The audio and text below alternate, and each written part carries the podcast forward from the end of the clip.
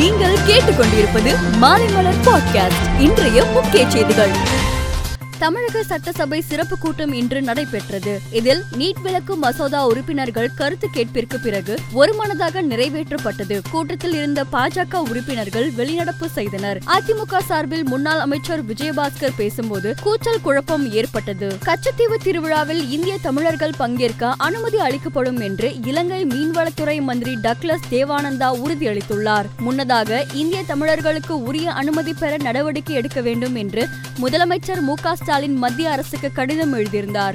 மு ஸ்டாலின் கோரிக்கையை ஏற்று இலங்கை அரசு தற்போது அனுமதி அளித்துள்ளது. பொங்கல் தொகுப்பு மக்களுக்கு வழங்கப்படவில்லை. திமுகவினருக்கு தான் வழங்கப்பட்டது என சென்னை மாநகராட்சி வார்டுகளில் போட்டியிடும் அதிமுக வேட்பாளர்களை அறிமுகம் செய்து பிரச்சாரம் செய்த எடப்பாடி பழனிசாமி விமர்சனம் செய்துள்ளார். எல்லை தாண்டி மீன் பிடித்ததாக பதினோரு தமிழக மீனவர்களை இலங்கை கடற்படையினர் கைது செய்த நிலையில் இலங்கை அரசை கண்டித்து ராமேஸ்வரம் மீனவர்கள் நாளை முதல் காலவரையற்ற வேலை நிறுத்தத்தை அறிவித்துள்ளனர். காங்கிரசின் பிரச்சனையே வம்சத்தை தாண்டி யோசிக்காததுதான்.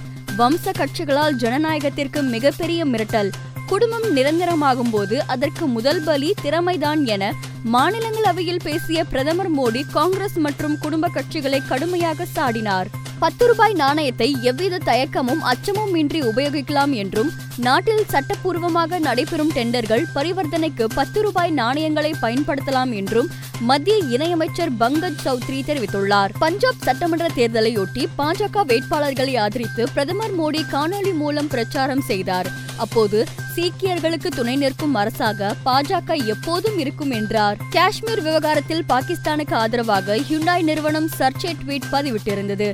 இந்த நிலையில் ஹியூண்டாய் சர்ச்சை பதிவிற்காக தென்கொரிய தூதருக்கு இந்திய நிதித்துறை சமன் அனுப்பியுள்ளது. கிரிப்டோ கரன்சியில் முதலீடு செய்துள்ள இந்தியர்களின் எண்ணிக்கை முதலீடு தொகை குறித்த தரவுகள் எதுவும் இல்லை என மாநிலங்களவையில் மத்திய நிதியமைச்சகம் சார்பில் தெரிவிக்கப்பட்டுள்ளது. புதிய தொற்று மாறுபாடுகளை தடுக்கும் சக்தி கொரோனா தடுப்பூசிகளுக்கு இல்லை என கேம்பிரிட்ஜ் பல்கலைக்கழகம் தெரிவித்துள்ளது. மேலும் ஒரு பயனுள்ள தடுப்பூசி தடுப்பூசி போடப்பட்ட நபருக்கு தொற்று ஏற்பட்டாலும் அது பரவுவதற்கான வாய்ப்பை குறைக்க வேண்டும் எனவும் தெரிவித்துள்ளது. ஆஸ்திரேலியாவில் நடைபெற இருக்கும் உலகக்கோப்பை கிரிக்கெட்டில் இந்தியா பாகிஸ்தான் போட்டி அக்டோபர் இருபத்தி மூணாம் தேதி மெல்போனில் நடக்கிறது.